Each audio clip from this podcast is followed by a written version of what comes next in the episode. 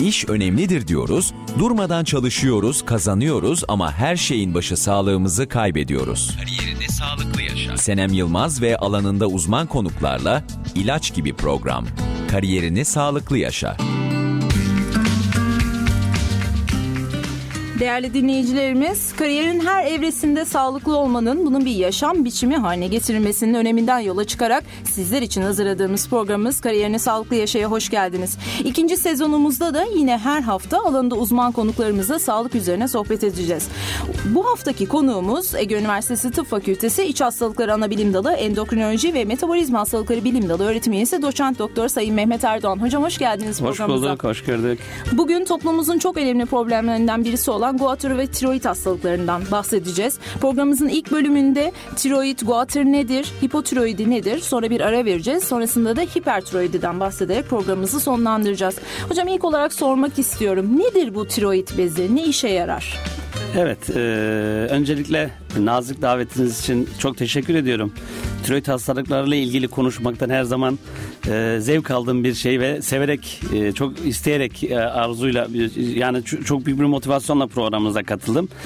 Şöyle bir şey, tiroid e, bezi aslında tüm endokrin organlar çok küçük e, boyuttalar fakat işlevleri çok büyük. Örneğin tiroid bezi de bunlardan bir tanesi. Yani 18 gram gibi bir doku kadınlarda, erkeklerde 20-25 gram gibi bir e, şeyde miktarda ama e, fonksiyonları çok miktarda, çok önemli düzeyde ve tüm organları etkileyebiliyor.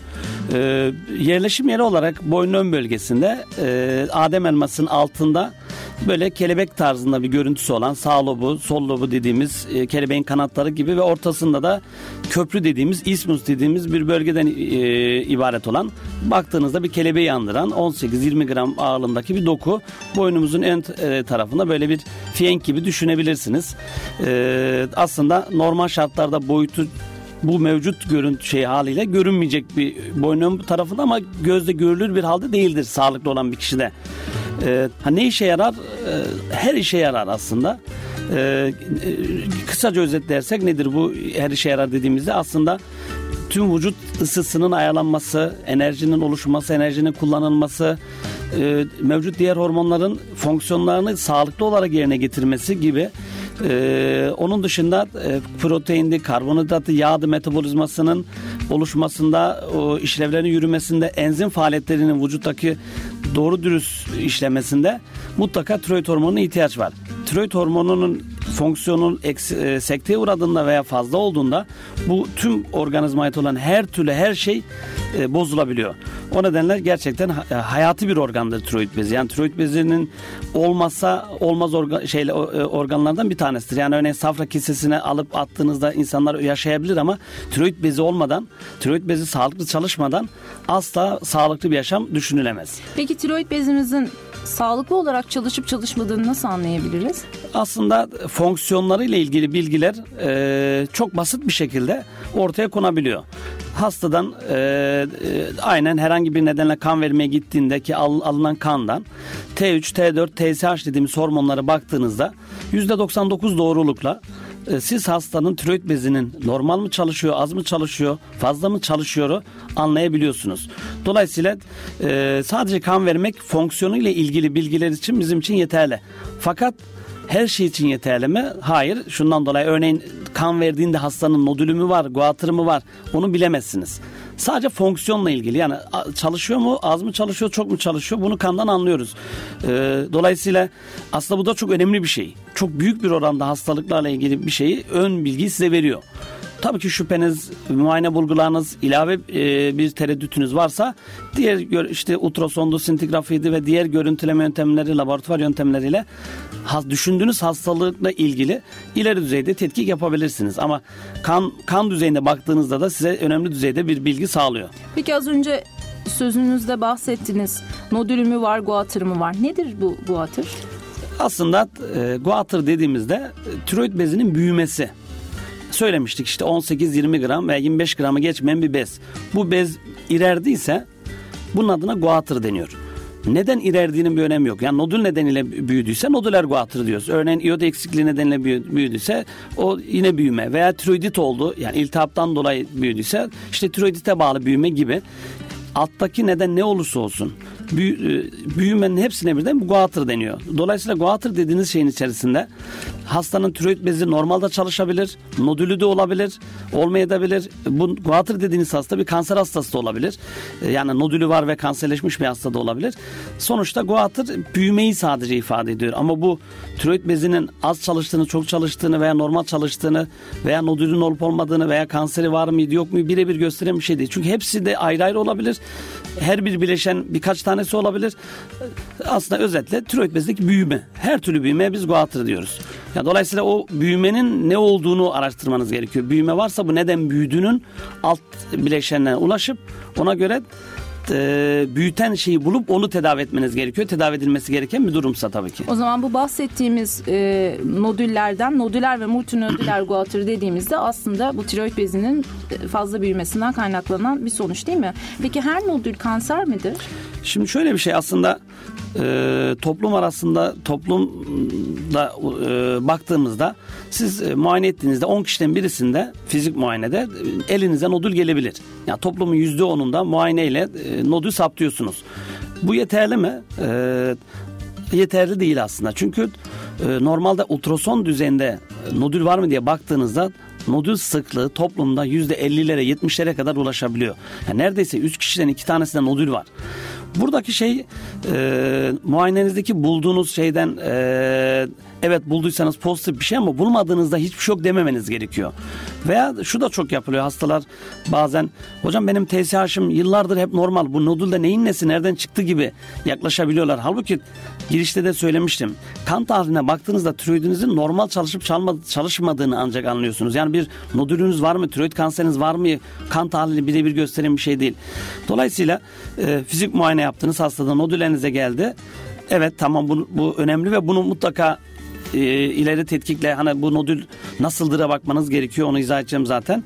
Elinize gelmeyen bir nodül bile olsa hastayla ilgili kuşkularınız varsa ultrasonla bu tanınızı e, ilerletmeniz gerekiyor. Yani ultrason yaptığınızda çok küçük boyuttaki bir santimden küçük nodülleri görebiliyorsunuz. Çünkü o, o boyuttaki nodülleri elle ele e, hissetmeniz mümkün değil. Çok nadiren ön bölgede olursa bir santimde küçük nodüller ele gelebilir ama ortada arkada e, alta e, yakın e, büyüyen nodüllere bazen 2-3 santimlik nodülü bile hissetmeyebilirsiniz. Dolayısıyla sadece muayeneye güvenmiyoruz nodül bakısında. Muayene önemli ama e, ultrason nodülleri belirlemede önemli bir şey. Şimdi e, sormuştunuz e, nodüllerden korkalım mı? Ya, toplumda %70 düzeyinde ultrasonda nodül varsa ve bunların bir kısmı kanserleşiyorsa evet bu önemli ama ne kadar önemli? Her nodül olan hastayı bende kanser var panıyla mı yaşamalı? Asla. Çünkü şu an e, tiroid kanserlerinin büyük bir çoğu e, tedavi edilebiliyor. İnsanların e, düzgün işte e, ameliyat olduğu uygun olan hastalara radyoaktif iyon vermek gibi e, çeşitli tedavi modaliteleri var. Ve hastaya siz doğru tanı koyup doğru tedavi ve doğru zamanda müdahale ettiğiniz zaman insanlar neredeyse e, beklenen ömrünü yaşıyorlar. Dolayısıyla aslında bu noktada bir panikleyecek bir durum yok. Fakat e, uygun olan hastayı seçmek gerekiyor. Çünkü nodüllerin %5'i yaklaşık kanser. Yani toplumda %70 nodül varken ultrason düzeyinde bu herkese de böyle bir kanser fobisiyle kanser panayla yaşatmanın bir esprisi yok. Bu insanları doğru seçip doğru tanı koyup ve o doğrultuda hastayı da bilgilendirerek e, yol almanız gerekiyor. E, aslında evet önemli bir konu. Genetik, Nodül ve genetik faktörler de etkili midir bunlar? Evet kesinlikle. E, zaten hani o yüzde beş kanser oluyor dediğimiz şeyleri açacak olursak evet bir tanesi de genetik kanserler. Örneğin hastanın kardeşinde, annesinde, babasında veya akrabasında gibi yani yakın akrabalarında bir e, bazı çeşit tiroid kanserler özellikle meduller tiroid kanseri dediğimiz vakalar daha çok olmakla beraber bazen diğerleri de genetik özellik gösterebiliyor. Sadece o değil ya hasta nodül olan bir hastada daha önce çocukluk yaşta örneğin baş boyuna radyasyon uygulanmışsa iyonize radyasyon gibi şeylere maruz kalmışsa örneğin Çernobil olayında olduğu gibi bu tür şeyler hastanın yani yaşadığı çevre de önemli aile şeyi de önemli.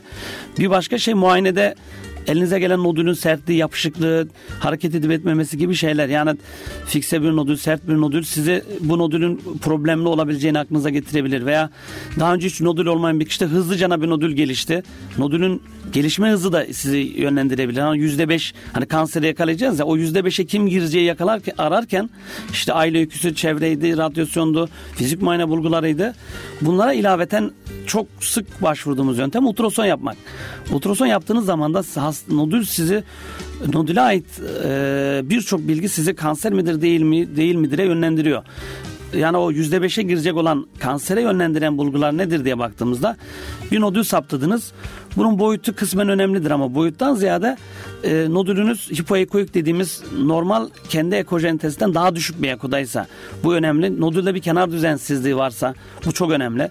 E, ondan sonra nodülün içinde santra dediğimiz ortası kanlanıyorsa ve kaotik bir kanlanma diyoruz buna bu, bu önemli.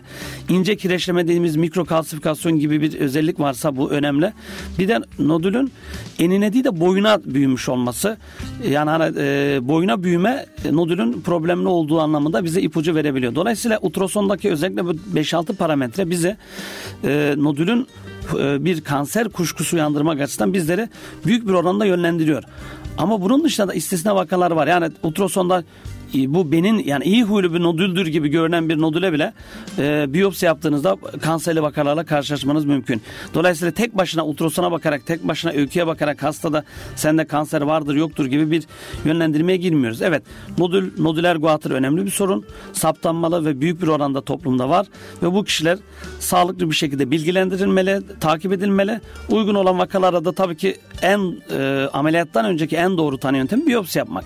Belki onu e, hangi kimlerde yapmalıyız dediğinizde de işte o belli bir özellikler özellikle genel olarak bir santim üzerine büyümüşse işte veya bir santimin altında ama işte aile öyküsü var işte radyasyon öyküsü var gibi genetik şeyleri e, e, tahlilleri problemli yüksek çıkmış olanlar gibi yani özelliklere bakaraktan e, nodüllerden hangi nodülden biyopsi yapacağınıza karar veriyorsunuz.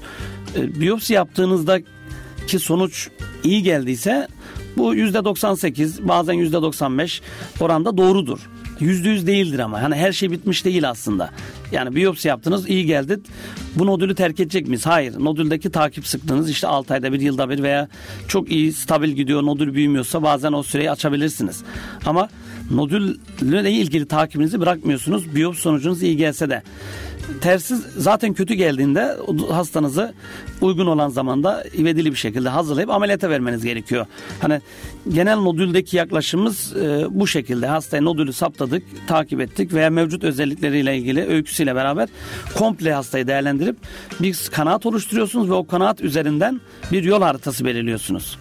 Tiroidin iki tipi olduğunu biliyoruz. Biri hipotiroidi, bir diğeri de hipertiroidi. Ben ilk olarak hipotiroidi ile başlamak istiyorum. Hocam bize anlatır mısınız hipotiroidi nedir ve neden ortaya çıkar? Ee, evet hipotiroidi toplumda bakıldığında yaşla beraber artan bir hastalık. Ne demek? Ee, hipotiroidi şöyle bir şey. E, tiroid bezleri, e, tiroid hormonlarının kanda ölçüldüğünde düşük çıkması. Ve bunun da hormon düşüklüğüyle ilişkili olarak tüm vücudumuzdaki her türlü sistemdeki alarm belirtileriyle beraber karşımıza gelmesi şeklinde oluyor. Yani tiroid bezinin az çalışması. Bu az çalışma yani bir televizyonun yavaş çekimde olması gibi veya aküsü bitmiş bir arabanın böyle zorla ittiğinizde gitmesi gibi bir tüm vücut sistemindeki her türlü organizmayı, her türlü hücreyi etkiliyor. Dolayısıyla önemli bir şey ve bunu biz çok kolay bir şekilde aslında tanıyoruz. İşte T4, T3, TSH diye baktığınızda bu, bu değerlerden TSH artmaya başladıysa e, tiroid bezinizin artık hormondan az geldiğini yani arabanın benzini bittiğinde ışığın yanması gibi düşünün. TSH arttığı zaman kandaki hormon düzeyi düşüyor. Artık daha fazla hormon kana ver diyor. Tiroid bezini uyarıyor. Ama belli bir noktada hastalıklıysa tiroid beziniz o hormon düzeyini sağlayamayabiliyor. Yani istenen düzeyde hormonu kana veremeyebiliyor. Dolayısıyla bu hormon düşüklüklerin olduğu durumu hipotiroid olarak değerlendiriyoruz ve bunu tanısını aslında kolay bir şekilde koyabiliyoruz. Ve çok da önemli bir hastalık çünkü söyledim tepeden tırnağa her türlü yani kalpten tutun damar sistemine kadar işte karaciğerinizden e, sindirim sisteminizden kadar duygu durumunuzdan işte göz sağlığınıza kadar e, deri e, bulgularından saç telinize kadar her şey etkiliyor. Dolayısıyla tiroid bezin etkilemediği bir yer var mı? Hayır hemen her şeyimiz etkilenmiş bir durumda karşınıza geliyor. Peki siz hekimler olarak bunu yaptığınız çeşitli tetkiklerle anlayabiliyorsunuz ama biz hastalar olarak bu semptomları nasıl gö- gözlemleyebiliyoruz? Mesela depresyon bir evet, hipotiroidinin e, belirtisi midir? Evet bazen e, psikiyatri polikliniklerinde takip edilip sonradan bir TSH bakıldığında ya bu hipotiroidi hastasıymış diye bize geri gelen hastalar e, azımsanmayacak kadar çok aslında. Sadece depresyon mu mesela depresyon olmayan bir kişide mevcut yeniden yeni bir depresyon oluşturabilir veya depresyonu var tedavi görüyor depresyonu ağırlaştırabilir. Bunun dışında e, dermatolojiye gidip cilt bulgularıyla işte ciltte kuruma, dökülme, işte tırnak kırılması gibi işte ondan sonra e, pullanma gibi, işte üşüme gibi, e, soğukta aşırı bir e, soğuk algılama hissi gibi vücuttaki çünkü enerji sistemi e, tiroid hormonlarının e, etkisiyle e, yönetilen bir şey sistem. Dolayısıyla hipotiroid dediğinizde cilt sağlığı ile ilgili ve üşüme ile ilgili çok ciddi alarm bulguları hastalarda oluyor. E, onun dışında hastanın gaz, e, diyor ki hocam ben eskiden hiç kabız değildim. Kabız olmaya başladı. Tuvalete çıkamaz oldum diyor. İşte ondan sonra e, işte ak, hiçbir şey aklımda tutamıyorum diyor. Unutkan bir hal oldum diyor. İşte mutfakta diyor yemeğin altını yaktım unuttum gittim diyor. Yemek yandı diyor. Mesela unutkanlıklar, dikkat dağınıklıkları, konsantrasyon bozuklukları, ondan sonra işte halsizlik, yorgunluk, enerji azlığı, e, duygu durumda küntük, e, okuduğunu anlamada e, zorluk gibi birçok şey e, veya nabız bas, nabızın azalması gibi ya kalp sistemiyle ilgili veya çok ileri düzeyde olursa e, vücudumuzdaki zarlar dediğimiz işte kalp zarında, e, akciğerlerdeki zarlarda, karın zarında sıvı birikmeye yol açacak düzeyde problemin hale gelebiliyor çok çok ağır olgularda e, komaya girip e, karşınıza çıkabiliyor. Yani gerçekten e, hipotiroidi fark edilmeyip doğru tanı ve tedavi edilmezse e, ve bu süre belli bir süre geçerse hastanın sizin karşınıza bir ölüm döşeğinde komada ağır bir vaka olarak bile karşınıza gelebiliyor. E, o nedenle fark edildiğinde tedavi edilebilen yüz güldürücü bir hastalık ama fark edilmediğinde de gerçekten çok gereksiz bir yere tüm vücut sistemini ve sağlığınız alt üst olmuş halde karşınıza gelebiliyor hasta. O zaman herhangi birkaç bulgunuz varsa bir kan tahlili yaptırarak bir endokrin uzmanına görünerek sanıyorum bunun erken teşhisini yapmış olabiliriz. Kesinlikle evet. Peki siz tanı koyarken hangi kan değerlerine bakıyorsunuz? Az önce bahsetmiştiniz e, serbest T3, T4 diye, TSH diye. Bunları biraz açıklayabilir misiniz? Ee, şimdi bu tiroid hormonları e, bahsettiğimiz o 18-20 gramlık bezden oluşuyor ve e, ihtiyaç düzeyinde kana, kana buradan salgılanıyor. Yani orada depo halinde hormonlarımız var zaten belli bir şey. Total tiroid hormonları diyoruz bunlara ama iş gören serbest formlar. Serbest T4, serbest T3 diye bu laboratuvarda hastaların gördüğü FT4, FT3 dediğimiz şeyler işi yapan. Asıl işi yapan T3 ama T4 ana e, rezerv hormonu. Yani ihtiyaca göre T3'e dönüşüyor ve gidiyor kalp hücresinde işte e, bağırsakta, beyin hücresinde, sinir hücresinde, kas hücresinde işleri hallediyorlar. E, bunların e, hipotiroidinin nedeni bunlar ama bunlarla tanı koyuyoruz ama hani nedeni yönelik düşündüğünüz neden neden hipotiroidi olduysa ve onu öğrenmek istiyorsanız o zaman ilave bir şeyler yapmanız gerekiyor. Ne, ne gibi mesela örneğin toplumda en çok hipotiroidin nedeni hasta ameliyat olmamışsa yani ameliyata bağlı bir hipotiroid değilse Hashimoto tiroiditi. Siz Hashimoto tiroiditi tanısı korken bu otoantikor dediğimiz anti-T, anti-TPO denen tetkikler var. Onları laboratuvar testlerinize eklemeniz gerekiyor. Onlardan herhangi bir tanesi bu TSH yüksekliği olan hastayla birlikteyse bu Hashimoto tiroiditi dediğimiz bir durumla karşı karşıyasınız anlamına geliyor. Bunun dışında hani Hashimoto en çok gördüğümüz hipotiroidi nedeni. Bazen hastalar şaşırıyorlar ya. Hasta hocam hipotiroidi bana demişlerdi. Nereden çıktı bu Hashimoto gibi. Bazen bu şey hekim arkadaşlar da hani bunu ifade ederken şey olabiliyor ve hastanın dalgınlığına gelebiliyor. Aslında hipotiroidin nedeninin ne olduğu belki çok da önemli değil. Önemli olan hipotiroidin tedavi edilmesi gereken bir hastalık olduğu. Ama nedeni de ilave bulgular ve belki ilave şeyler yapmanız gerektirebilir. Örneğin Hashimoto nedeniyle hastanız hipotiroidi ise bu hastalarda ilave başka otoimmün hastalıklar olabileceğini düşünerekten örneğin bir B12 eksikliği, işte alerjik dermatit, alerjik rinit, alerjik astım, işte monotipli skleroz, işte e, çölyak hastalığı gibi, tip 1 diyabet gibi, böbrek üstü bezinin yetmezliği yani addüsyon dediğimiz gibi ilave yandaş hastalıklar da olabileceği ni aklımıza getirdiği için aslında hipotiroidin nedeninin Hashimoto olduğunu bilmek çok önemli bir şey bizim için. Dolayısıyla hipotiroidi tanısı koyduysak bu Hashimoto'dan mı onu belirlememiz gerekiyor. Zaten ameliyat olmuş hastaya ise görüyoruz zaten boynunda ameliyat izi belli zaten. Hipotiroidin nedeni o olduğunu anlıyorsunuz. Ha, onun dışında başka nedenler neler var? Örneğin hasta daha önce zehirli guatrı vardı. Ondan dolayı radyoaktif iyot tedavisi aldı. Mesela öyle bir öyküsü var. Bu tür hastalar zamanla hipotiroidiye girebiliyor. Örneğin hasta daha önce atom almış bir hastaysa radyoaktif iyot tedavisi anlamında bu hastalar hipotiroidiye girdi mi diye bunları periyodik olarak takip etmeniz gerekiyor. Bazen boyuna radyoterapi gibi şeyler olabiliyor. Çok nadiren başka hastalıklar da var ama onlar çok çok azınlıkta. Hani, e, bu 3-4 tane neden e, aslan payını oluşturuyor. Yani %90'dan fazlası bu hastanın ameliyat olmuş olması, aşımat olması, işte radyoaktif iyot alması, radyo, radyasyon alması gibi şeyler. Genel e, en çok nedenler nedenleri oluşturan hipotiroidi nedenleri arasında. Az önce bahsettiniz hipotiroidinin tedavi edilmesi Hı. gerekir diye. Peki hipotiroidi nasıl tedavi ediyorsunuz? Hangi tip ilaçlar kullanıyorsunuz? Ee, hipotiroidi e, tanınız e, doğruladınız işte eminsiniz ilk defa tanı alıyorsa hasta bazen TSH'daki yükseklikler geçici olabiliyor. Yani hasta tiroidit geçirmiş olabilir. TSH'ı azıcık biraz yüksek olabiliyor. Bu tür hastalarda öyle Hashimoto gibi değilse e, ultrason özelliklerinde de çok bir e, sizi kuşkulandırmıyorsa hastayı bir 3 aylık izlemde tutup TSH'ın artıp artmadığına bakabilirsiniz. Fakat bu kişi asla hamile birisi olmamalı. Yani hamilelikte böyle TSH yüksekliği ile ilgili bekleme diye bir şey yok. Normal daha önce hiç öyküsü olmayan, risk faktörler olmayan bir kişide TSH yüksek. Bunu doğrulayıp takip etmeniz gerekebilir. Bu takipte giderek artarsa işte belirli bir değerler örneğin TSH'ınız 5'te 6'ydı 8'i geçti. 3 ay oldu hala düzelmedi gibi şeylerle bu ılımlı yüksekliklerde bazen izlediğimiz hastalar var. Ne oluyor diye görmek açısından. Ama sizin hastanın Hashimoto tanısını koyduğunuz ve TSH'ınız e, zaten ideal değerleri normal orada yazan laboratuvardaki 5'ler falan değil. Gençler için bu değerler 2'ler 3'ler civarında 2,5'ler civarında. Dolayısıyla tanınız Hashimoto ise dolayısıyla orada böyle bir bekleme diye bir şey yok. Yani bazı hastalar için bazen bir bekleme yaptığımız bir grup var. O azınlıkta ama e, zaten ameliyat olmuş tiroidi olmayan bir hasta için böyle tedavi verirken bekleme bir şeyimiz yok. TSH'ınızı e, T4'ünüzü normale getirmelisiniz. Veya Hashimoto'da evet baştan itibaren değerleriniz normal olmalı. Normal değilse baştan itibaren ilacı veriyorsunuz. Yani anlatmak istediğim böyle özel bir grup var.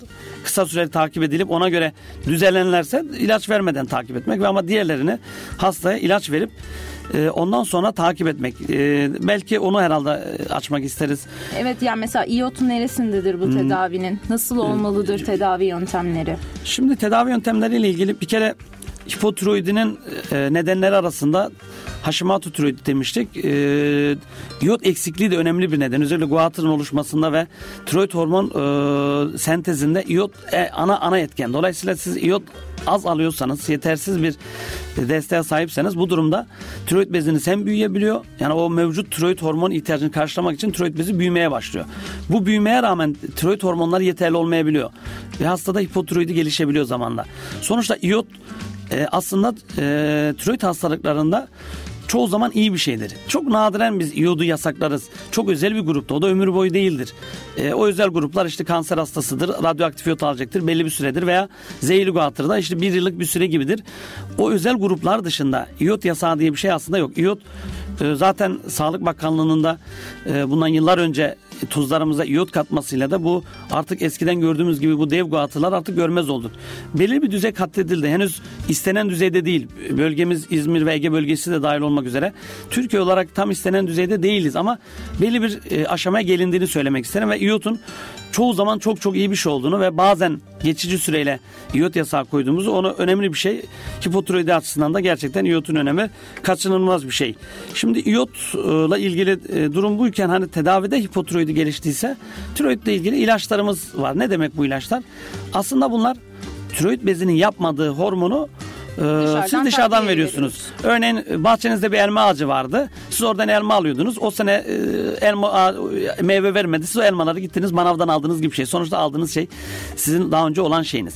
Burada aslında e, çok bu hani böyle bir e, normal hastanın ihtiyacı olan dozunda verdiğiniz müddetçe hipotiroid ile ilgili tedavide bir sorun yaşamıyorsunuz. Nedir bunların işte e, üç çeşit levotroksin diye e, ilaçlar var. Etken madde var daha doğrusu. Bunun Türkiye piyasasında üç çeşit şu an hastalar hepsi biliyor. Belki söylemekte de mahsur yok. Şu Ötrox, Tefor, Levotron diye şu an düzenli, e, düzenli olarak kullandığı ilaçlar zaten. Bu ilaçlara başlıyoruz hastaya. Hastaya başladığımız zaman tabii hasta özelinde değerlendiriyoruz. Hastanın mevcut hastalığın adı ne işte Hashimoto mu yoksa sadece işte tiroid bezinde büyüme mi var? Onun dışında bir kanser hastası mı? Hiç tiroid bezi yok mu?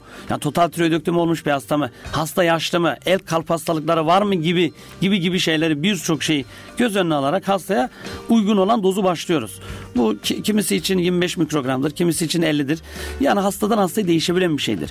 Ve hastayı takip etmek gerekiyor. Yani ilaç başlamak evet ilk adım olarak ama bunun hastaya uygun olan dozu hasta üzerinde e, prova yaparak uygun olan dozu bulmanız gerekiyor. Aynen bir terzinin e, bir elbise dikerken işte kolunu, kol boyunu, işte e, ayak boyunu hemen e, uzunluğunu ayarlaması gibi. Yani ilacın hastaya uyup uymadığını 6-8 haftalık takiplerle görerek hastanın dozunu e, titretmeniz yani ayarlamanız gerekiyor. Her şeyi ayarladınız diyelim. Her şey yoluna girdi. İşte kısa 6-8 hafta yani 2 ayda bir gördünüz ayarlandınız. Artık bu doz bu hastaya ait dediğinizde bile hastayı 6 aylık çok çok ideal durumlarda yıllık takiplerde mutlaka ömür boyu takip ediyorsunuz. Yani tamam iş düzeldi artık gelmene gerek yok takip edilmene gerek yok diye bir şey yok. Çok nadir özel vakalarda bazen hipotiroidi geçici olup düzelebiliyor. O tür vakaları takip ediyoruz. İlacını bir yıl sonra kesip normal giden hastalar olabiliyor. Ama bunlar genelde azınlıkta. Yani örneğin hiç tiroid bezi olmayan bir hasta için böyle bir ihtimal yok zaten. Örneğin Hashimoto tiroidit olmuş bir hastada tiroid bezi bozulmuş artık aşikar bir hipotiroidi ortaya çıkmış e, net bir durum varken bu hastaların ilacını kestiğinizde normal gitme ihtimalin e, yok gibi bir şey. Yok aslında yok gibi bir şey de demeyelim. Dolayısıyla öyle bir hasta için zaten bu durum yok. Bazı özel bir gruplardan tiroidit geçiriyor, geçici hipotiroidi oluyor. Onların zamanla hipotiroidisi düzelebiliyor ve o hastalarda bazen geçici destek tedavisi gibi verip ilacı kesebiliyorsunuz. Şunun gibi örneğin ayağı kırıldı, koltuk değneği verdiniz, düzeldi, koltuk değneğini aldınız gibi. Hani o tür ara vakalar var ama hipotiroidinin çoğunluğunda bu yok. Çoğunluğunda bir hasta ilaç kullanması gerektiğinde artık ondan sonra ömür boyu en kötü ihtimalle yılda bir takip. Hastanın durumuna göre bu 6 ayda bir 3 ayda bir de değişebiliyor. Peki siz hastanın ilacını düzene soktunuz. Ona uygun bir rota çizdiniz ama başka ilaçlar alması gerekti hastanın. Bu da sizin dozunuzu şaşırtıyor sanıyorum. Böyle bir durumda hasta mutlaka endokrin uzmanına ben bu ilacı kullanabilir miyim diye sormalı mıdır? Kesinlikle e, çok doğru. E, e, örneklendirecek olursak toplumda çok sık kullanılan ilaçlar var. Örneğin e, özellikle adet gören kadınlarda demir türünden ilaçlar çok sık kullanılıyor. Ve bu demir e, grubu ilaçlar tiroid hormonlarıyla geçimsizler. Yani kavga ediyorlar. E, aynı anda alındıkları zaman e, tiroid hormonunun e, emilimini bozuyorlar. Dolayısıyla e, sizin daha önce düzgün giden bir TSH değeriniz yani e, kan değerleriniz varken bu sefer bozulmaya başlayabiliyor. Veya başka bir ilaç dolayısıyla o tür hastalarda tiroid hapını sabah aç karnına e, yemeklerden yarım saat önce almasını söylüyorsunuz ve demir gibi ilaçlara 4 saatlik bir ara en az istiyorsunuz ve bu da öğleden sonra yemekten 2 saat sonra olabilir ve akşama gibi kaydırmasını mutlaka size söylüyorsunuz. Başka ne tür ilaçlar var? Bu kalsiyum türü ilaçlar. Örneğin menopoz sonrası kadınların çoğunda işte kemik erimesi gibi şeyler olabiliyor. Dolayısıyla birçok kişi kalsiyum desteği alabiliyor toplumda. Yaygın bir e, kullanım şeyi e, var. E, dolayısıyla o tür hastalarda da yine kalsiyum ilaçları da geçimsizlik gösterebiliyor. Bazen midenin kendi ilaçları da bu etkileşime girebiliyor. Veya bazen bu psikiyatri ilaçları kullanımı da örneğin hasta lityum kullanıyor. O lityuma bağlı da mevcut tiroid testlerinde bozulmalar hem hipo yönünde hem hiper yönünde yani hem az çalışması hem çok çalışması yönünde bazen değiş tokuşlar olabiliyor. Dolayısıyla hastanın kullandığı her ilacı hekimine söylemesi gerekiyor. Bu ilacın alımı ile ilgili ve bu ilacın etkileşime girip girmediği ile ilgili bir e, günlük aldığı saatlerle ilgili bir düzenleme yapması gerekiyor. Örneğin hangi ilacı hangi saatte alacağını mutlaka ayarlaması gerekiyor doktorunun. Başka ne etkileyebilir? En doğal şey belki toplumumuzun yüzde kırklara yaklaştığı obezitemiz var. Hasta örneğin kilo aldıysa artık mevcut alan ilaç dozu artık az gelecektir. Ee, yani nasıl ki kamyonun motoru daha güçlüyse diyelim hani ne kadar yük varsa sırtınızda o kadar çok tiroid hormonu gerekiyor. Zayıfladıysanız yük azaldı demek ki tiroid hormonu ihtiyacı azalacaktır. Söylemiştik tiroid hormonu her yerde var. E, dolayısıyla her dokuda varsa doku ne kadar kaba ya kaba demeyelim de ne kadar çoksa o kadar çok hormon ihtiyacı e, anlamına gelecektir. E, e, bunun gibi örneğin hasta çok kısa sürede zayıfladı diyelim 10 kilo 15 kilo verdi. E, TSH'ları çok yolunda gidiyordu ama hemen doktoruna gidip ya hocam ben zayıfladım 15 kilo bu TSH'ım nasıl diye baktırması gerekiyor. Veya tersi çok kilo aldı 10 kilo aldı 15 kilo aldı gidip doktoruna ya bu TSH'ım bozulmuş mudur ben çok kilo aldım. Bazen TSH'ın yani hipotiroidin kendisi de kilo aldırabiliyor.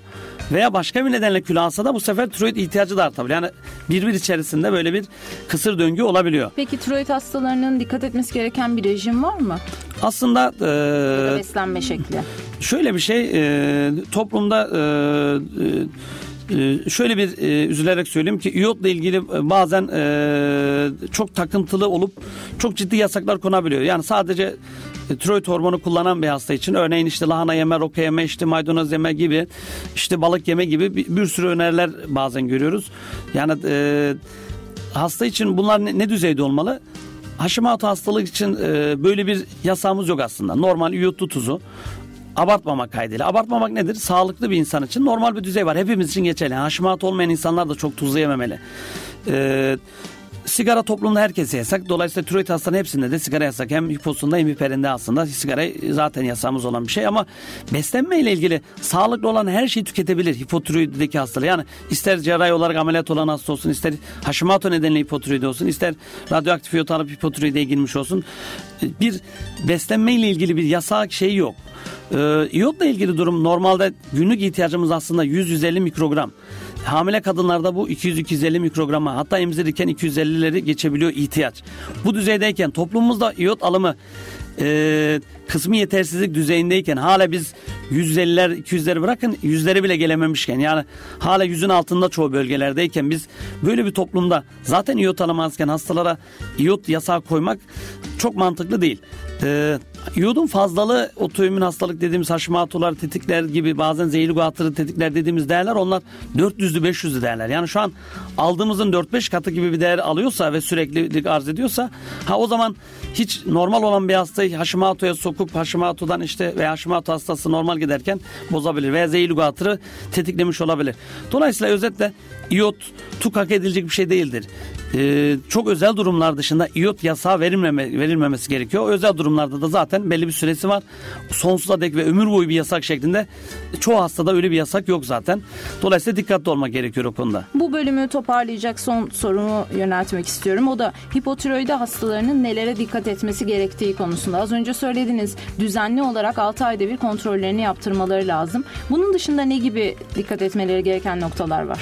Aslında e, en çok şey e, hastalar belli bir düzeyde kontrollerine gelip her şey yoluna girdi deyip bazen e, bu takip sıklığını bozabiliyorlar. E, bazen hasta o hipotiroidi sırasındaki söylediğiniz o uyarıları hastalığın kendinden kaynaklanan unutkanlıklar olabiliyor. Çünkü hasta yanında bir refakatçisiyle gelmediyse sizin söylediğiniz şeyleri unutabiliyor. Çünkü hastalık zaten unutkanlık yapan bir şey. Dolayısıyla hastanın belli bir düzey e, takiplerde olduğu zaman hastaya bu önerilerinizi e, tekrar tekrar vizitlerde hatırlatmanız gerekebiliyor. E, ne gibi? işte ilacı düzgün zamanında sabah çıkan alması gerektiğini söylemek gibi. Bunu tabi bazen hastalar unuttuğunda e, o gün almayabiliyorlar. Aslında çok o gün almamayı den ziyade örneğin unuttuysa yemek sabah aç karnına al, almayı örneğin yemekten 2-3 saat sonra alabileceğini veya öğlen yemeğinden önce aç karnına yani o öğlen yemeğinden önceki yarım saat önceki dilimde alabilir veya akşam yemeğinden önceki yarım saatlik dilimde alabilir. Yani ideali sabah aç karnına almak ama a, unuttuğunda bu ilacı o gün atlamaktan ziyade o gün o gün içerisinde yine uygun bir yere ilacı almak. Sonuçta hiç almadığınızda o gün sıfır yazıyor. Örneğin aç karnı aldığınızdaki puanınız 100 ise e, yemekten 2-3 saat sonra aldığınızda da yine 90 puan gibi bir şey alıyorsunuz. Yani bir şey geliyor yani o, o güne sıfır yazmıyor yani girdi olarak. Dolayısıyla e, bir kere ilaçları bu bu tür şeyler çok olabiliyor. Bazen hastalar sabah unutabiliyor, telaştan almamış olabiliyor. Sonra e, ne yapacağını bilemeyebiliyor. E, onun dışında evet e, dozu oturttunuz hastayı takip ettiniz yani iki aylık takiplerle uygun dozu buldunuz. Hastayı 3-6 aylık veya 6 aylık yıllık takiplerde mutlaka hastanın takipte olması gerekiyor ve hasta kendisi yeni bir durum hissettiğinde örneğin hastaya anormal bir kilo aldığınızda veya zayıfladığınızda veya çok unutkan olduğunuzda veya işte işte nefesiniz daraldığınızda, çarpıntınız olduğunda gibi işte çok yorgunsanız, halsızsanız, çok moraliniz bozulduysa gibi yani hipotiroidi ile ilgili olacak her türlü alert semptomlarla ilgili uyarılarda bulunmanız gerekiyor. Çünkü hastanın çok iyi giden bir düzeni bozulmuş olabilir. Örneğin en çok neden Hashimoto demiştik. Hashimoto şöyle bir şey. Örneğin meyve veren bir ağacınız vardı. Bir dalı kurumuştu. Sonra ikinci dal, üçüncü dal derken tamamı kuruyabiliyor. Yani başlangıçta 25-50 mikrogram dozlar sizin için yetiyorken e, gün geliyor ki 100, 150, 200 mikrogram düzeyine çıkıyorsunuz ancak yetiyor. Hasta başlangıçta 50 yetti deyip eyvallah deyip 2-3 yıl gelmediğinde halbuki çok ciddi bir TSH yüksekliğiyle karşınıza çıkabiliyor. Dolayısıyla her hasta kendi durumunda özel kilosuyla özel, kaybetmesiyle almasıyla özel, ek hastalıklarıyla özel, e, hipotiroidin nedeniyle özel. Yani komşudan duyduğuyla işittiğiyle değil mutlaka bir doktor olmalı ve düzgün takip edilmeli ve asla da bu takiplerinden vazgeçmemeli. E, aklıma şu an şöyle bir soru geldi. Şeker hastalarının düzenli olarak insülin yapması gerekiyor belli dozlarda. Bunları atladıkları zaman da çeşitli semptomlarla karşılaşıyorlar. Bu hipotiroidi hastaları için de geçerli mi? Az önce söylediğiniz ya unutkanlık olabilir, ilacını almayı atlayabilir gibi. Onda Şimdi şöyle bir şey. Bir semptom aslında şey ilacın yarı ömrü 7 gün.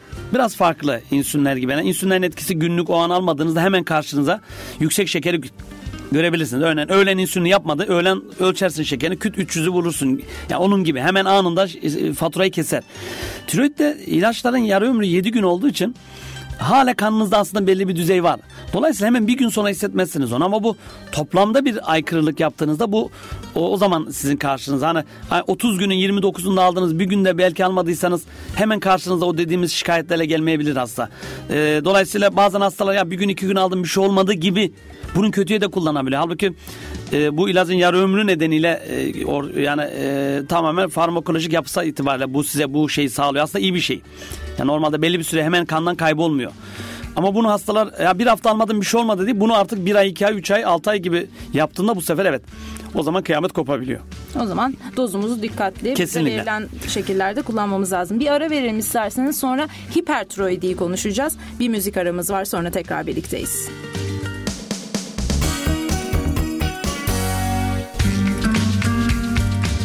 Değerli dinleyicilerimiz programımızın ikinci kısmıyla tekrar sizlerle birlikteyiz. Programın ilk bölümünde tiroidin iki tipinden birisi olan hipotiroidi yani tiroid bezinin az çalışmasına bağlı olan tiroid hormon azlığından bahsetmiştik. Bunun tedavi yöntemleri üzerine konuşmuştuk. Şimdi de hipertiroidi yani tiroid hormon fazlalığından konuşacağız. Hocam ne demektir hipertiroidi? Önce oradan başlayalım. Evet e, aslında her şey zıttıyla e, makbuldu derler. E, hiponun karşısında bir hiper diye bir durum var. Tiroid bezinin hiper olması ne demek? Ölçtüğünüz tiroid hormonlarını T3, T4 değerlerinin olduktan mevcut normal değerlerinin üstüne çıkması durumu. Bu şu böyle olunca da vücut e, hormon fazlalığıyla e, karşı karşıya demek. Bunu da bu tiroid bezini yöneten e, hipofiz bezi var e, e, kafatasının içerisinde tam orta yerinde. Orada o TSH üreten yer orası. Yani santral gibi düşün. O zaman o vücuttaki hormonları fazla görünce TSH sıfırlara düşüyor. Bazen hasta anlarken e, TSH sıfırlamış zannediyor ki hipoya girdim. Halbuki o TSH zehirli guatr dediğimiz fazla çalışan durumda şey oluyor. TSH ihtiyaca göre hormonu kana vermesini uyaran hormondur. Dolayısıyla o, o kadar çok hormon var ki artık TSH artık uykuya yatıyor. Yani bu hormon bu hastayı götürür artık. Ben hiç uyarı vermeme gerek yok gibi. Yani aslında baktığımızda kan değerlerinden hastanın bir tiroid hormon maruziyetine kaldığını kolaylıkla anlıyoruz. Kan veriyor ve e, T, S, FT3 dediğimiz hani serbest T3, serbest T4 ve TSH hormonu bizi hastanın mevcut durumunu e, gösteriyor. Fakat bu zehirli guatr durumunun altta yatan neden neyse ona göre bir tedavi şekliniz oluyor. Dolayısıyla evet bu e, kandan baktık anladık ama iş bitti mi? Hayır. Asıl iş ondan sonra başlıyor.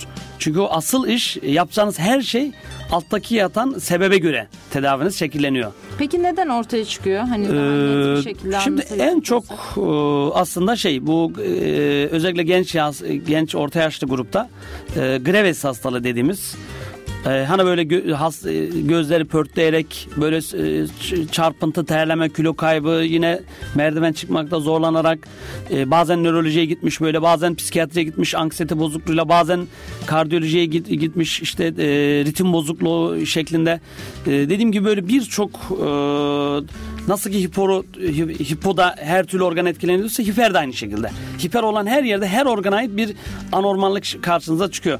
Dolayısıyla böyle bu hastalar en çok Graves dediğimiz neden e, çok olarak karşımızda. Bundan başka yaşla beraber artan toksik nodül dediğimiz veya toksik nodüller dediğimiz yani bir nodül veya birden fazla nodül fazladan hormon yapmaya çalışıyor. Toksik dediğimiz zehirli. Ee, zehirli evet. Şöyle bir şey aslında Graves dediğiniz şeyde tiroid beziniz vardı kelebek tarzında. O kelebeğin hepsi birden hormon yapıyor. Yani baktığınızda her tarafı hormon üretiyor. Halbuki bu toksik nodül ve toksik nodüler guatr dediğiniz şeyde tiroidin kendisi değil. O nodülerin nodüller sadece e, hormon yapıyor. Şunu gibi düşen bir yanardağınız var. İşte sönüktü yanmaya başladı gibi. Bu aslında e, böyle bir günde olan bir şey değildir. Yani nodüler normalde e, ılık, soğuk ılık şeklinde başlarlar. Toksik dediğimiz zehirli nodül haline gelmeleri için de 15-20 yıllık bir süre gerekir. Yani hasta akşamdan sabah sıcak nodül olup da zehirli guatıra geçmez aslında. Ama Greves dediğimiz yani en çok gördüğümüz hastalık evet o stresli, çevresel faktörlerdi gibi bu otoimmün haşamatıda olan o antikorlar burada da var mesela. Ee, o tür altyapısı olan insanlarda bu Greves türünden e, veya e, toksik nodül dediğimiz bu nodülün kendi içerisindeki zamanla mutasyon göstererek zehirli guatrın sebebi olabiliyor. Bunların dışında tiroiditler yapabiliyor. O tiroiditlerdeki durum daha farklı. Oradaki zehirli guatr genelde geçici. Şöyle geçici yani e, bu depo halindeki hormonlar e, bir anda kana karışıyor. Şunun gibi kurak bir yaz mevsiminde diyelim barajların önüne açtınız. Her taraf şehir suyla şey oldu kaplandı. Zannettiniz ki kızıl kıyamet işte bayağı yağmur. Halbuki hiç şey yok. Yani konu o değil. Konu yağmur yok, yaş yok ama siz e, depo olan şeyinizi açtığınız gibi düşünün. E, depo olan hormonlar tiroiditli vakalarda kana karışıyorlar ve bu bu hormonların kandan çekilmesi de böyle tam çekilmesi derken 3-6 aylık zamanı da bulabiliyor. Tam bu durumun oturması. Dolayısıyla hani bahsettiğim bu zeylugatır gibi görünen hastalarda bu sıcak nodülden mi zeylugatır oldu? Grevesten mi oldu? Ee, yoksa bu hormonlar, dep hormonlar mı kana karıştı? Bunu ayırmanız gerekiyor. Aslında bunların en demonstratif dediğimiz en albenisi olan greves hastaları. En hani bu her şeyiyle ben buradayım diyecek şekilde hasta sizi kopya vererek gelir aslında. Yani siz bu hastayı işte T3, T4, TSH bakmadan bile anlayabilirsiniz. Çünkü o hasta o kadar... hemen sözünüze he. gireyim. Ne, ne tür şikayetle işte, e, Nasıl Karşınızdaki size? hasta böyle siniri tepesinde dövecek adam arayan, işte merdiven çıkmada zorlanan, e, gergin, anksiyetesi olan, e, işte sıcak basıp böyle çeke, kışın bile çekedeni çıkarıp kısa kolla karşınıza gelen, vücudu böyle yağlı, terli, nemli, gözü böyle velfecici okuyan, gözü dışarıda gibi olan hani böyle göz pörtlemesi dediğimiz. Nabzınıza baktığınız zaman işte nabızları yüzün üzerine çıkmış. Böyle sık sık tuvalet ihtiyacı hissediyor hissedip ama tuvaletini yapamayan böyle günde 5-10 defa tuvalet ihtiyacı hissedebilen e, işte e, duygu durum bozuk bir e, kişi olarak karşınıza gelir. Hasta en çok zayıfladığı için rahatsız olur. Bazen zayıflamanın altında acaba bir kanser kuşkusu da olabiliyor bazen hastalarda veya merdiven çıkamıyor, kas şeyi var acaba kas hastalığı mı oldu gibi. İşte bazen anksiyete bozukluğu mu diye psikiyatriye gidebiliyor veya e, bir ritim bozukluğu oluyor. Hasta daha önce bir kalp hastalığıyken bakıyorsunuz ki e, nabzı yüz, yüzden üzerine çıkmış işte normal olan kalp ritminin anormal hale döndüğünü ve bu da hastada ciddi bir işte nefes sağlığıydı, yorgunluktu, işte kalp çarpıntısı gibi şeylerle karşınıza gelebilir. Gerçekten bu bu greves dediğimiz hastalar bu bu bulgular çok aktif oluyor. Çoğunluğu buna benzer bir şikayette karşınıza geliyor. Bazen silik vakalar da olabiliyor. Yani her vaka böyle dört dörtlük karşınıza çıkmayabilir. Bazen sadece TSH baskıladır. T3, T4'ü çok normalin üst yakındır, hafif artmıştır. Orada bu kadar belirgin olmayabilir. Bu vaka mesela örneğin sadece ritim bozukluğu için kardiyolojiye gitmiştir. Çok böyle küle kaybı yoktur. Belki çarpıntısı belki çok e, hafif düzeydedir gibi böyle ara vakalarda var yani. Sana e, vaka bazında örnekler yakaladığınız yere göre hasta geç kaldıysa daha çok bulgu genelde oluyor. Erken dönemde e, hasta doktora başvurmuş olabilir. Erken dönemde daha az bir şeyle karşınıza gelebilir. Ama burada da aynı şekilde örneğin hasta sadece saç dökülmesi nedeniyle dermatoloğa yani cildiye gidip bir saç dökülmesinin altında bir tiroid hastalığıyla karşınıza gelebilir gibi. Aslında her türlü bir uzmanlık alanına gidip karşınıza tiroid hastası olarak geri gelebilir. Bu cerrahiden tutun kulak burun boğazdan dermatolojiden işte nörolojiye kadar e, kardiyolojiden göğüs hastalıklarına kadar her türlü organla sistemle ilgili bir bozukluk e, verisiyle o, o doktora gidip sonra ya pardon siz tiroid hastasınız endokrinoloğa gidin şeklinde karşında gelecek kadar çok zengin bir e, semptomatoloji spektrumu var. Tiroid bezimiz ve hormonlarımız bize neler yapıyormuş o zaman değil mi? Evet. Yani, e, fazla... yani çılgın bir bez diyebiliriz yani. Evet. çok çılgınmış hem de. Peki hocam hipertiroidide, tiroid nodülleri ve tiroid bezi iltihaplarında Nasıl bir tedavi yöntemi uyguluyorsunuz? Mesela radyoaktif iyot tedavisi ya da herhangi bir cerrahi tedavi uyguluyor musunuz? Aslında e, bahsettiğim hipertiroidi tanısından sonra neden oldukları etiyoloji tedavi şeklini size e, gösteriyor zaten. Örneğin tiroiditlerde aslında hastaya sadece durumu idare edecek şekilde çarpıntısı var. Ona yönelik işte beta bloker dediğimiz bu dideral türü ilaçları veriyoruz. Hastayı e, e, gözlem altında tutuyoruz. Herhangi bir e, ameliyat olması gerekmiyor. Radyoaktif yot alması gerekmiyor. Zehirli guatr için alması gereken e, bu propisil tramozol dediğimiz ilaçları alması gerekmiyor. O, o hastalıklar %90-95 3-6 aylık bir süre içerisinde kendiliğinden e, seyrini tamamlayıp %5-10 e, istisnalar dışında tamamen normale dönüyor.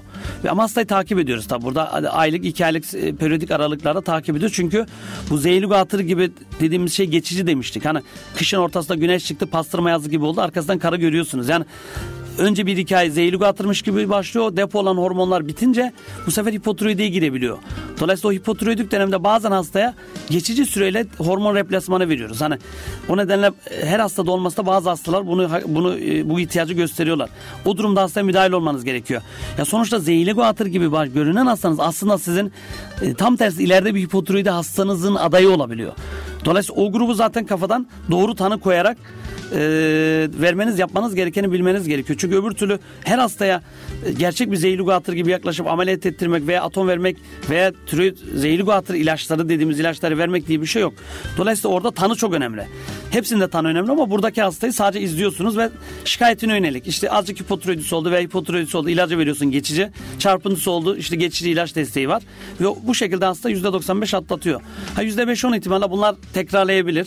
Veya hipotiroidiye girip artık hani tiroid bezi dayak yedi düşün. Bir daha da kalkamadı gibi düşün. Hani %5 böyle vakalar var ya 20 kişiden bir tanesi ömür boyu hipotiroidde de gidebiliyor. Dolayısıyla o hastaları takip ediyoruz zaten.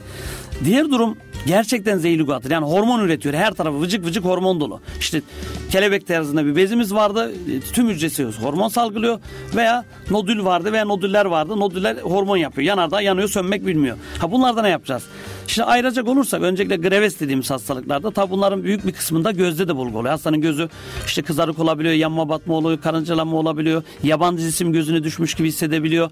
Bazen çift görme olabiliyor. Gözü pörtlemiş, uyurken göz kapağı kapanmaya biliyor gibi birçok göz bulguruyla birlikte karşınıza gelebiliyor. Hani her organı tutuyor derken hani aslında saymamıştım. Aslında ne kadar da çok şey gözle ilgili de birçok şey e, karşınıza ge- gelebiliyor bu tür hastalar. Şimdi buradaki tedavi şu. Hastanın sizdeki T3, T4, TSH'ın o anki değerleri üzerinden e, yani atıyorum 20 oldu şöyle yaparız 10 oldu böyle yaparız gibi değil. İlave bulgular bizi daha çok yönlendiriyor. Örneğin tiroid bezi çok mu büyük bu hastada? Ya ilave yanında nodülü var mı? Gözü pörtlemiş mi? Ha tiroid bezi çok büyük değilse e, gözünde pörtleme yoksa hastayı normal e, bir buçuk iki yıllık bu zehirli guatr için verdiğimiz propisil tramozol dediğimiz ilaçlarla tedavi ederek takipte tutabilirsiniz. Bunun, bunun ne faydası var? Niye böyle bir şey yapalım? Hasta direkt ameliyat olsa iyi, daha iyi değil miydi? Bunun şöyle bir faydası var. Hani Avrupa'da da en çok bu yöntem seçiliyor. Uygun alan hastalarda. Her hastada değil. E, çünkü hastalar yüzde 40-50 e, bir daha zehirli guatr olmayabiliyor. Dolayısıyla o iki hastadan bir tanesini kurtarmış oluyorsunuz. Halbuki ameliyat olduğunda e, örneğin hastanın tiroid bezinin hepsi alındığı için hasta ömür boyu ilaç almadığı müddetçe hipotiroidi demek. Hipotiroidi. Dolayısıyla bir hastalığı birine çevirmiş oluyorsunuz. Radyoaktif iyot uygun olan hastalar verdiğinizde de orada da şey hani e, hastaların büyük bir kısmı ameliyat olan hastalardaki gibi hastalar yani radyoaktif iyot alan hastalarda da önemli bir kısmı ömür boyu hipotiroide kalabiliyorlar. Sadece bu yalnız greveste hastalarda.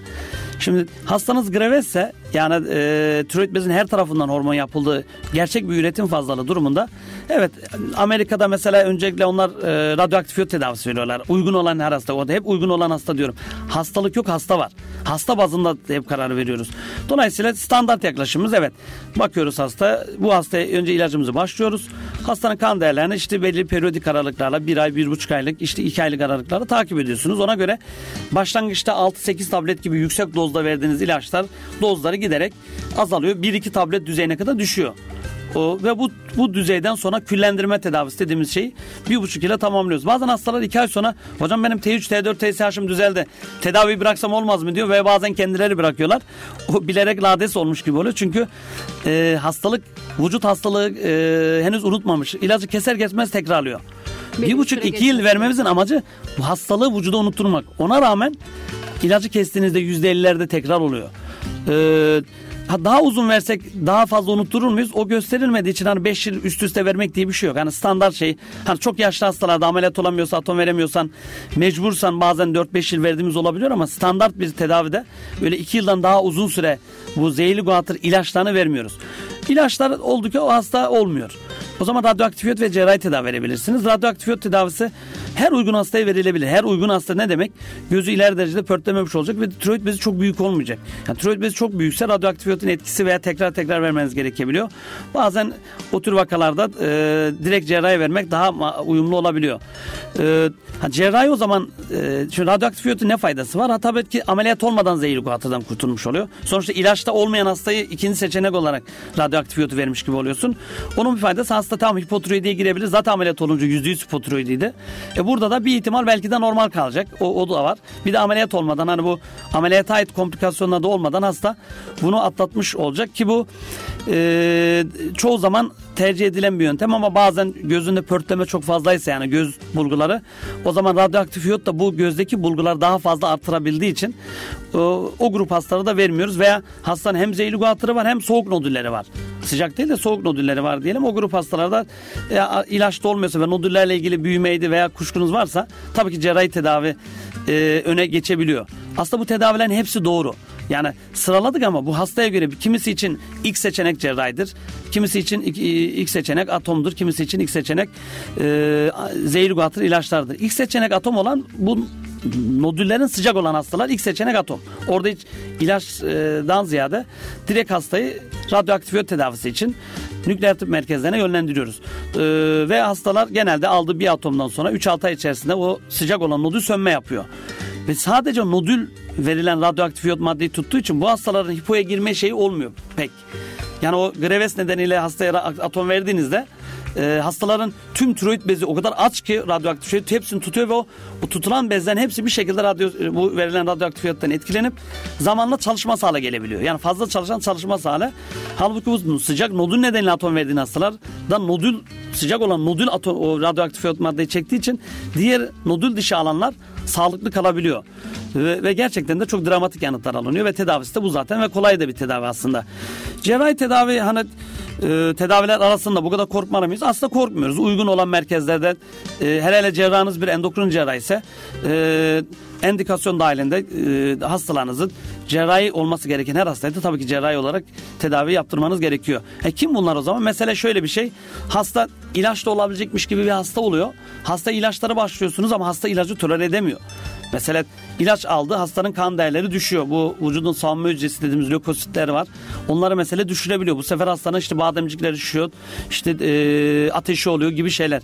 Alarm belirtileri oluyor. Zaten hasta ilaç verince diyoruz ki işte bademciklerin şişerse, ateşin olursa, işte idrar rengin koyulaşırsa karaciğer testlerini bozabiliyor gibi şeyler oluyor. Çok görmüyoruz bunlar. Hani yılda belki bir vaka düzeyinde. Yani aslında her hastaya söylüyoruz ama Hani yoğurdu üfleyerek yemek anlamında bunu çok sık görmemekle beraber ama bu tür vakalar var. Çünkü çok bu hastalıklar fazlaca toplumda olduğu için yani e, derecesi düşük de olsa belli bir sayıda hasta bu, bu grup hastalar var. Yani ilacı tolere edemeyip cerrahi verdiğimiz hastalar var. E, veya hiç böyle değil hastanın zaten büyük bir tiroid bezi var. E, soğuk nodülleri de var. E, o zaman hastayı hazırlayıp ameliyata veriyoruz. Hazırlayıp ne demek? Hastalar T3, T4'leri çok yüksekken ameliyat olamaz. Yani hasta anestezi risk, riski vardır. Normal, düzeye, normal düzeye get, getirip ilaç da getirebilirsin veya bizim aferez dediğimiz böyle diyaliz gibi bir yöntem düşünün. Kanından o tiroid hormonları çekiyoruz hazırlayıp cerrahiye öyle veriyoruz. Yani e, bazı özel vakalarda var bu. Hasta hiç ilacı kullanamıyorsa o zehirli guatrilirken de hasta ameliyata giremediği için hani böyle hastayı hazırlamak diye bir şey var. E, hasta ameliyat olacaksa da e, mutlaka hazırlanarak giriyor. Yani baştan cerrahi vereceğiniz hastayı da T3 T4'ü normale getirmeden hastayı cerrahi ameliyat hemen al yap demiyoruz. Çok acil durumlarda tabii ki acil durumda ayrı bir şeydir ama standart e, bir tedavi şeklinde hastayı hazırlayarak cerrahi vermeniz gerekiyor. E, cerrahi ile ilgili Var mı komplikasyon? Yani komplikasyon var mı? Aslında komplikasyon e, nasıl ki uçağa bindiğinizde uçağın düşme riskini göze alıyorsanız e, nasıl ki bir binaya bindiğinizde deprem olma riskini göze alıyorsanız veya bir taşta bindiğinizde bir kaza olma ihtimali hepimiz göze alıyoruz. Onun gibi sonuçta ameliyat olmanın da kendi içerisinde merkezden merkeze veya yapan cerrah yani o konuda ne kadar ehil, donanımlı ve endokrin cerrahisi o, o komplikasyonlar daha az olmakla beraber tıpta hiçbir zaman sıfır yoktur. Her zaman için bir değer vardır. Yani sıfır yazamazsınız. Örneğin işte sesin kısılır mı? Karşısında sıfır değil ama yüzde bir ama yüzde iki var. İşte örneğin ömür boyu paratiroid bezim çalışmaz mı? İşte kalsiyum ömür boyu veriyoruz. D vitamini veriyoruz hastalara. Evet yüzde bir iki var. Bu merkeziniz deneyimliyse Zaten deneyimsiz bir merkezse bu yüzde bir, iki, beş oluyor, on oluyor. Daha da artabiliyor. Ee, sonuçta bu komplikasyonlar var diye cerrahi olmaktan vazgeçmiyoruz. Aynen uçağa binmek gibi. Yani e, veya boğulma riskiniz var da hiç denizi tamamen yasaklamıyorsunuz. Yani sonuçta uygun olan hastalar uygun bir şekilde hazırlanıp ve e, mümkünse endokrin cerrah yani bu işle uğraşan bir cerrah veya bu konuya e, da özellikle ilgi duyan arkadaşların yani cerrah arkadaşlarımızın ameliyat etmesini tercih ediyoruz. Ama tabii bu toplumda çok yaygın bir hastalık. Dolayısıyla e, her hekim endokrin cerrah her yerde yok. E, ama bir şekilde bazı merkezlerde bu özellikle tiroide meraklı olan arkadaşlar var. E, çünkü ne kadar çok ameliyat yapıyorsanız o kadar çok tecrübeniz oluyor. Tecrübe dediğiniz şey yani böyle bir anadan e, size genetik olarak geçen bir şey değil. Dolayısıyla e, böyle de bir durum var. Yani evet komplikasyon oranları var. Biz tabii büyük merkezde Ege Üniversitesi'nde bizim e, düşük oranlarımız çünkü gerçekten Türkiye'de bu işi en iyi yapan arkadaşlarla birlikte çalışıyoruz. Bu bizim şansımız. Ama herkes bu kadar şanslı olmayabilir ama biz o konuda şanslıyız. E, programın ikinci bölümünü çok da önemli gördüğüm, e, sizin de özel, özellikle üzerinde duracağınızı bildiğim bir konuyla kapatmak istiyorum. Gebelik tiroid gebelikte ne kadar önemlidir? Çünkü biliyoruz bazen gebelik esnasında da tiroidimiz olabiliyor ya da bir tiroid hastası gebe kaldığı zaman hormon tedavisi görmek durumunda kalabiliyor ya da ilaç kullanabiliyor. Bununla ilgili biraz bilgi verebilir misiniz? E, gebelik gerçekten özel bir durum. E, yani neslin devamı açısından e, e, evrimin bir parçası ve hayatımızın bir gerçeği devam etmesi gereken bir olay. E, ve bu gebeliklerin sağlıklı doğumlarla e, sonlanması en arzu edilen e, bir şey. Hekim içinde, hasta içinde, hasta yakınlar içinde. Dolayısıyla bunu etkileyen neler varsa ki bunların başında evet, tiroid hastalıkları e, gebeliğin başından itibaren yani gebe kalmaktan tutun da gebelik sırasında ve sonrasına kadar ve ondan sonraki hayata kadar bir, şekilde önemli bir şekilde daha doğrusu hastayı etkiliyor. Örneğin bir hipotiroidi nedeniyle hastanız tedavi olmadıysa hamile kalamayabilir. Hamile kalsa da e, çocuğun özellikle ilk 3 ayda hala 5. aya kadar kendi tiroid hormonu yapamadığı için anneden bağımlı, annedeki hormonu kullanarak kendi işte beyin gelişimini, kas gelişimini, organ gelişimini tamamladığı için hamile kalmış olsa da hipotiroid ile kalırsa bu riskler artıyor. Yani %100 olacak diye bir şey yok ama ne kadar TSH yüksek, T4'ü düşük bir hasta karşınızdaysa bu ihtimaller toplumdaki görülmenin sıklığının üstüne üstüne çıkmış oluyor. Dolayısıyla bir hipotiroidi ile ilgili bir hasta bilmeyebilir diyelim örneğin e, e, e, evlendi ama e, risk faktörleri varsa hiç öyle bir şikayetini beklememesi gerekiyor. Yani e, işte kilo aldım verdim bilmem işte çarpıntım oldu olmadıya bakmaması lazım. Örneğin annesinde tiroid hastalığı var veya kız kardeşi Hashimoto hastası veya kendisi zaten obez e, veya ailede ameliyat olmuş bir nodüler goitre olan biri var gibi gibi şeyler var. Bu durumda kendisi zaten hamile kalmadan önce yani özellikli bir e, aileden gelen veya risk faktörü olan bir kişi ise hiç hamile kalmadan önce zaten tiroid testleri normal mi diye bakıp böyle hamile kalması gerekiyor. Bu ne demek? Bu TSH değerimizin 2,5'un altında olmasını arzu ediyoruz. Ee, onun dışında e, örneğin bunun üzerindeyse zaten hastaya ilaç verip TSH'ye uygun değere çekip hamile kalmasını sağla, sağlamanız gerekiyor. Ve bu hasta yakın takiplerle işte e, bir iki aylık aralarla takip ettiğinizde TSH'ınızı alıp ondan sonra işte ideal değerde hamile kalabilirsin diyorsunuz. Bazen e, bu ideal olmayan değerlerle hamile kalabiliyor. Gerçekten e, zor durumlar oluyor. Mesela ideal değerde değil ama hastaya da e, düzey böyle ara bir değerde. Hani bu çocuğun da şu olacak bu olacak diye verdiğinizde bazen hasta karar vermesi gerekebiliyor. Siz hekim olarak bu gebeliğe devam etmeme deme lüksünüz olmayabiliyor. Ki zaten onu çoğu zaman söylemeyiz. Yani çünkü anne e, ama bu ihtimalleri söylüyorsunuz. Bazen bu bu dediğimiz ihtimaller örneğin işte çocuğun özürlü olması vesaire gibi şeyler toplumda da bir, belli bir sıklık da var zaten. Örneğin bu gebeye siz bunu söylemediğinizde normalde olacak olan bir şey olduğunda o zaman hani siz ya bunu söylememiş gibi oluyorsunuz. Söylediğinizde hasta bazen anksiyete yapabiliyor falan. Aslında şey ideali evet e, kolay saptanabilen bir şey. Bir kan testi yaptırıyorsunuz. Tiroidinizin az mı çok çalıştığınızı anlıyorsunuz ve bu da tedavi olan bir şey ve tedavi olduğunuzda normal sağlıklı olan grupla aynı yere geliyorsunuz. Dolayısıyla bu böyle bir şeyken aslında her her gebe demesem de yani özellikle e, öyküsü yani böyle bir tiroid hastalığı öyküsü veya geçmişi veya bir onu düşündürecek bir şey olanlar e, mutlaka bir e, ön taramadan geçip ondan sonra gebe kalmasını tavsiye ediyoruz. Hipotiroidi tabii ki o anlamda önemli yani hamilelik sırasında asla ve asla bazen ha, zaten tiroid hastası oluyor. Hasta hamile kalınca ilacını kesiyor. Bunu her hekim aslında e, ilk gördüğü vizitte hastasına söylüyor. Bekar olsa bile hamile kalsan evlendiğinde hamile kaldığında asla bu ilacını kesmemelisin. Tam tersi ilacın dozunu artırmak gerekiyor. Yani %25-30 hamile kaldığını öğrenir öğrenmez biz eski dozu artırıyoruz. Hamilelik sırasında genelde %25-50 doz artıyor mesela. Örneğin yüzde 100 mikrogram ilaçla hamile kaldıysa bu genelde hamilenin sonuna doğru bazen 150'lere kadar çıkıyor.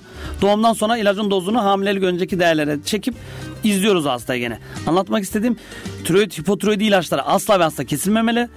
Tam tersi hipotiroidi olmayanlar bile tetkik yaptırıp acaba bende var mıdır diye bir e, onu tedbirli davranıp hamile kalmalı. E, değerleri bozuksa uygun hale getirip hamile kalmalı ve hamilelik sırasında da e, ilk 4 ay aylık takip gerekiyor. Çok sıkı bir takiptir. Hatta bu antikor pozitifli olan hastalar var. Ailesinin aşımatı sorup ama kendisi hala TSH'ı normal olan bir grup var. Onlar bile ilaç almasalar dahi ilk 4 ay her ay ilaç alan hasta gibi takip edilmesi gerekiyor. Aslında ne kadar şey e, ciddi bir olayla karşı karşıyayız. Şimdi bu tersi hiperlerde ne, ne oluyor? Hani ben zamanımız açısından e, özet geçmek istiyorum. Hiperler e, hamile kalabilir mi? Kalabilir. Ama orada erken doğum düşük tehdidi olabilir. Çok hiper olursanız. Zaten e, hamile kalmadan önce aslında hiper olmamalısınız. Yani orada da normale gelip hamile kalmanız gerekiyor. Ola ki hamile kaldınız. ilk defa öğrendiniz hipertiroidiniz var. Oradaki hastalığın durumuna göre çok düşük doz bu zehirli guatr ilaçlarını verebiliyoruz. İlk 3 ay ilk 3 ay özellikle e, belli bir doza geçmiyorsunuz. Çünkü o tam organ gelişmesi sırasında e, Propisil diye bir ilaç var. Hani muadilde olmadığı için isimde vermekte mahsur yok. Onu kullanıyoruz ama 3 aydan sonra hem Propisil veya Tramazol dediğimiz iki ilaç var zaten.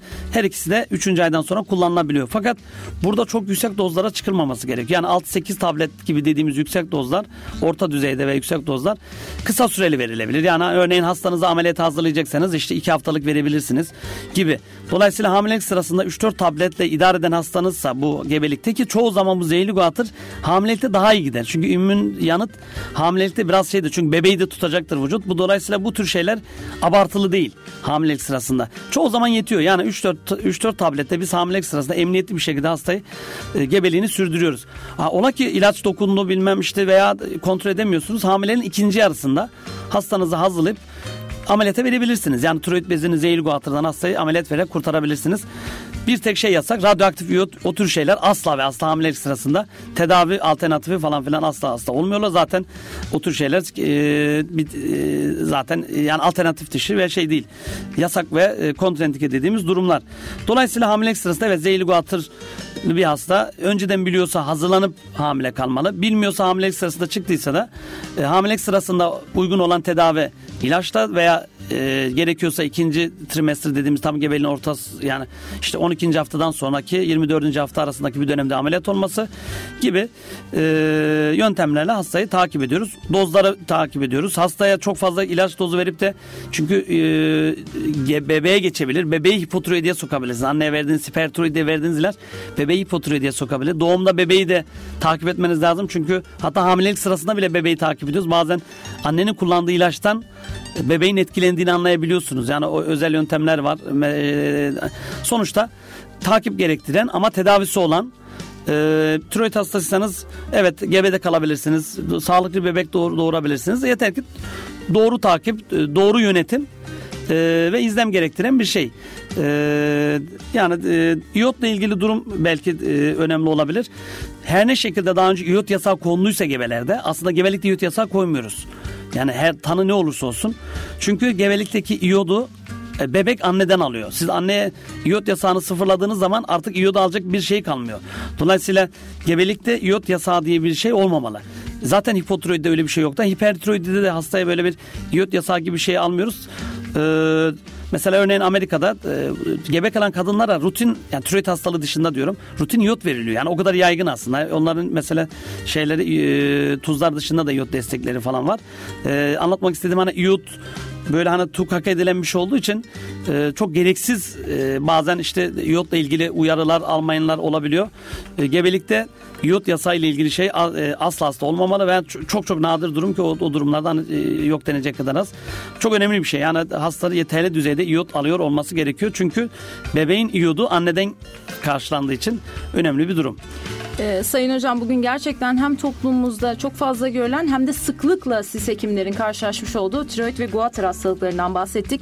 Ee, tiroid hormonunun fazlalığından ya da tiroid hormonunun hiç olmamasından kaynaklanan hipotiroidi ve hipertiroidiyi bizlere anlattınız. İyot tedavisinin ve kullanılan diğer ilaç tedavilerinin ne kadar önemli olduğundan bahsettiniz ve son olarak da pek çok kişinin sanıyorum en büyük merak ettiği konulardan birisi olan gebelik ve gebelik sonrasında da tiroid hastalarının nasıl bir tedavi yöntemi izlemesi konusunda konuştuk. Verdiğiniz bilgiler için çok teşekkür ediyorum. Konuğumuz Ege Üniversitesi Fakültesi İç Hastalıklar Anabilim Dalı Endokrinoloji ve Metabolizma Hastalıkları Bilim Dalı öğretim üyesi doçent doktor Sayın Mehmet Erdoğan'dı. Ben programda yapımda ve yayında emeği geçen tüm arkadaşlarım adına bizi dinlediğiniz için teşekkür ediyorum. Kariyerinizi sağlıklı yaşamanızı diliyoruz. Önümüzdeki hafta başka bir konu ve konuğumuzla sizlerle birlikte olacağız. İyi haftalar efendim.